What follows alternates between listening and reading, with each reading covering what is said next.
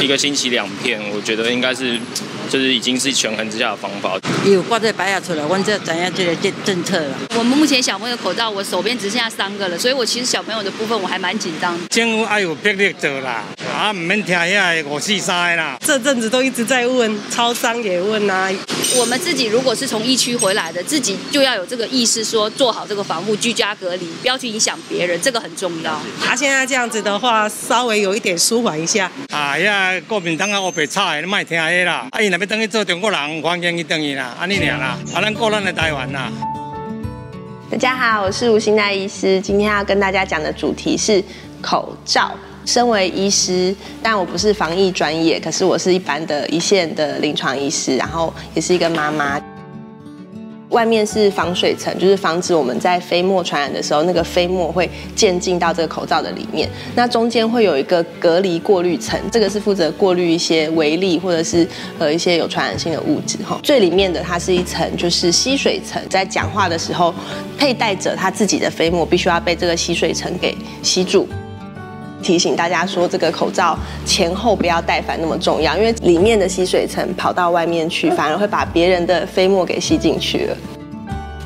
我们佩戴的人哈，讲话呃喷出来的口水，它的一个差不多容容许的时间，一般我们还是建议六到八个小时。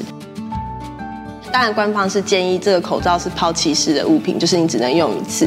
这个真的是情急之下的一个权宜之计啦。呃，一般来说还是以全新的第一次使用的这个口罩，它的效果是会最好的。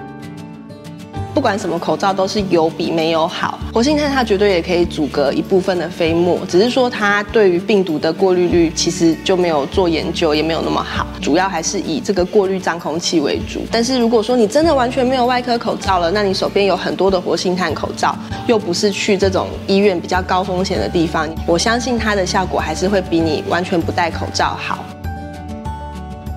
哦，N95 它会有一个比较密闭的空间，就是你在吸气的时候，那个 N95 其实会有点凹进去的，戴起来非常的不舒服啦。我们一般如果说是呃肺活量比较差，比方老年人或者是有慢性疾病的这些人，吼，戴 N95 可能甚至是喘不过气来的。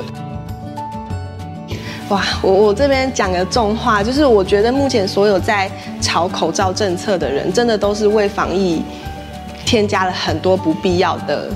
口水战，现在有这个赖的疾管家，就是你加入之后，你其实可以随时问他问题。然后还有像我们的一九二二的这个防防疫专线啊，就是你打，其实甚至是二十四小时随时都有人可以给你回复的。